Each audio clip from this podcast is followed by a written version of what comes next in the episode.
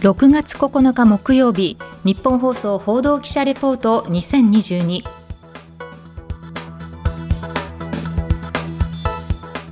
日本放送の宮崎優子です。このプログラムは日本放送の報道記者が政治経済事件災害からこだわりのテーマまで日々取材した情報をもとにお伝えしていきます。毎週木曜日の午後に更新しています。今回は育休は休みじゃない。変わる育休制度東京都が愛称を募集というテーマでお送りします。育児休業という言葉のイメージが休業つまり休んでいるという印象を与えるとして東京都は4月28日育児休業や育休に代わる新しいネーミング愛称の募集を始めました。この募集は先月末に締め切りまして、これまでに7000件以上の応募があったということです。で東京都の小池知事は記者会見で、名称に休むという字があると後ろめたさを感じさせる。イメージの一新で上司の対応や職場の空気が変わってほしいと述べました。育休という名前そのものが休むと書いてあるわけですね。で仕事を休む期間ということで、何かこう、後ろめたい雰囲気を醸し出すと。えー、社会の宝のものである子供を育む期間と、ポジティブに考えられないか。まず、要は、意識を変えていきましょう。マインドチェンジも必要だということであります。制度があっても、なかなかそこを、実際の、あの、実施につながらないことが、日本の場合って言いましょうか。まあ、この分野だけではなく、たくさんあるんですけれども、今回、この育休のイメージを一新する相性をですね、募集したいと思います。あの、砂漠の民の遊牧民、逆に自然相手に24時間忙しいです。遊牧民だからといって遊んでいるわけではありません。閣僚の方々、よく外遊って言いますよね。えー、何か遊びに行くという雰囲気が外遊という言葉の中からこう醸し出されて、なんか外に行くことが、えー、どうかみたいな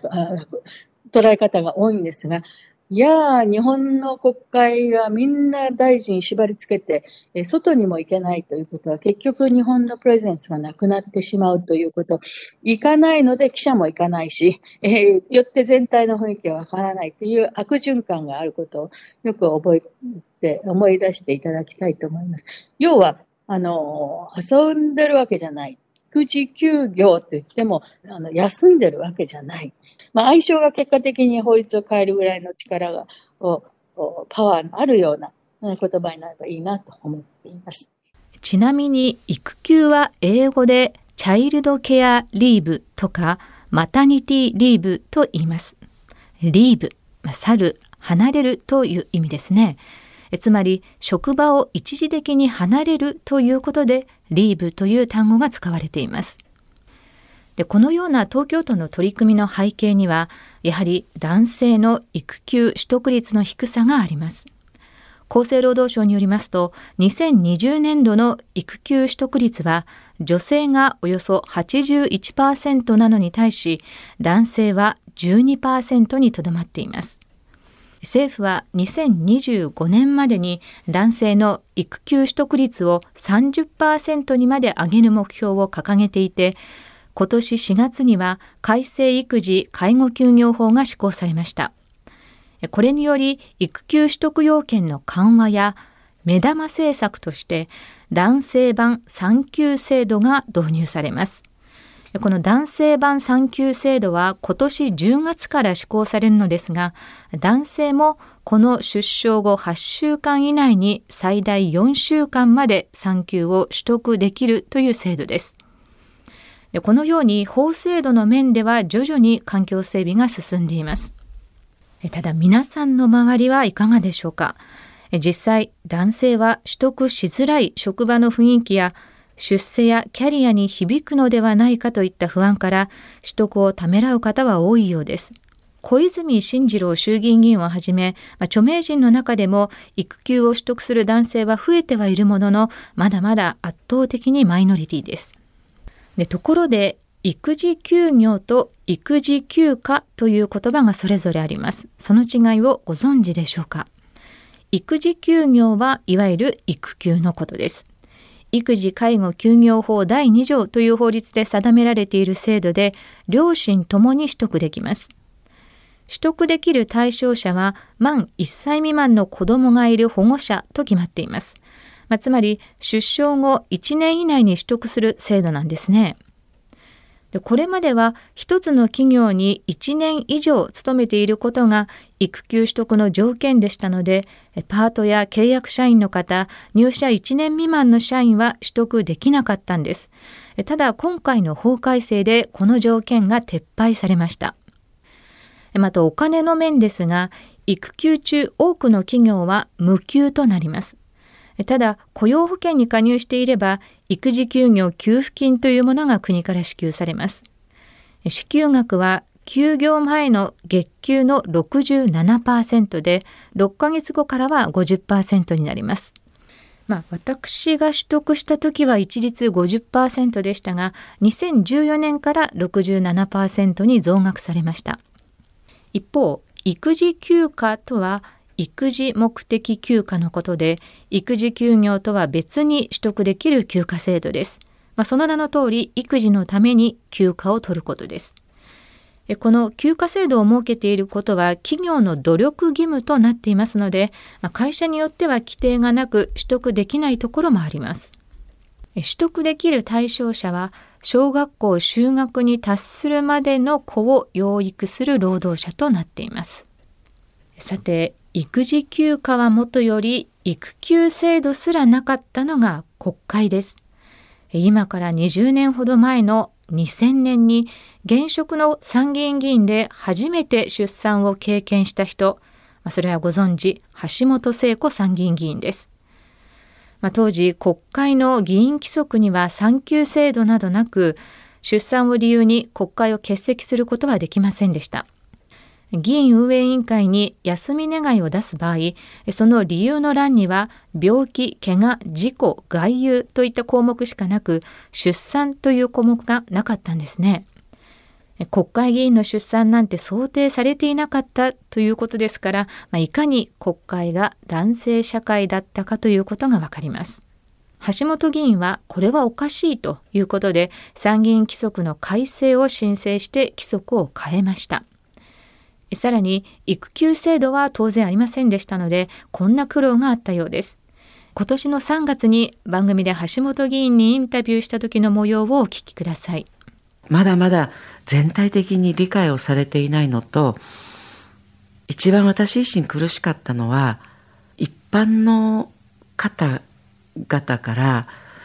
選挙で選ばれている人間が出産ということを子育てで休んでいいのかっていう批判が多かったということですね。職務に復帰を早くしなければいけないという思いで、議員、この会館事務所の中にベビーサークルを持ち込んで、授乳をしながら会議に出てということだったんですけど、一方では、私たちのためになんで休んでくれないんですかっていう苦情がすごかったんです。国会議員が堂々と産休、育休を取ってくれたら、社会が変わるのに、なんで取ってくれなかったんですかという切実な思いが当時は相当ファックスが多かったですけど苦しみましたねやっぱりこれでは国会議員になりたいと思う人はいなくなってしまうなっていうふうに思いました。まあ、確かに職場にベビーサークルを持ち込んで授乳をしながら仕事をこなす、まあ、こうしたことが偉い立派さすがなどとされてしまっては困りますさらに橋本議員は今後の育休制度のあり方について次のような意見を述べています。男性の育休もまだまだ取りにくいですね。で、まずは制度をしっかりとして、そして制度にのっとって各企業が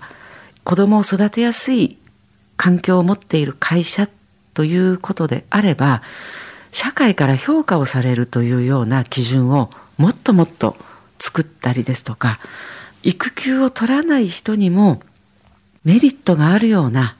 制度にならないと、子供を産み、育てていない方たちは